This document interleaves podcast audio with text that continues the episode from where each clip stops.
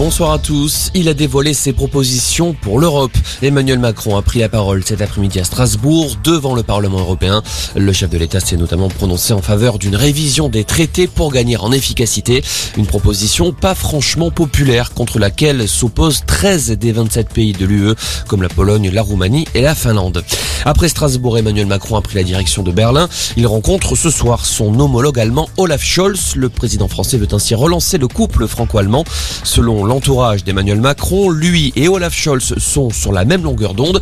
Et pourtant, les deux chefs d'État ont des visions différentes de l'Europe, comme l'explique Patrick Martin-Genier, spécialiste des questions européennes. C'est un nouveau type de relation qui s'instaure entre euh, le chancelier et le président de la République française. Olaf Scholz, c'est quelqu'un qui ne s'engage pas facilement, notamment sur euh, l'approfondissement de l'Europe. Lorsqu'il est arrivé au pouvoir, il a parlé d'une Europe fédérale, ce qui avait suscité un certain nombre d'espoirs à Paris. Et on s'aperçoit qu'il reste réservé sur un certain nombre d'orientations sur l'Europe. Il y a aussi le problème dans l'embargo sur le pétrole. L'Allemagne a été très critiquée pour sa frilosité sur ce point. Et enfin, il y a la relance de l'Europe. Je ne suis pas persuadé euh, que le chancelier veuille réformer les traités tout de suite. Il va falloir accorder les violons euh, car ils n'ont pas nécessairement la même vision de l'Europe à moyen terme.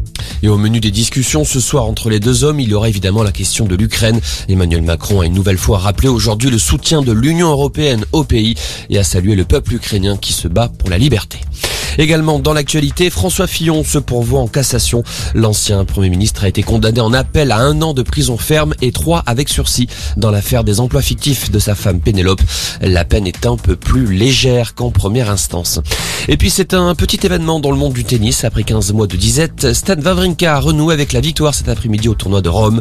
Blessé et absent de longs mois, le Suisse signe sa première victoire face à l'Américain Riley Opelka. Voilà pour l'info. Excellente soirée à vous.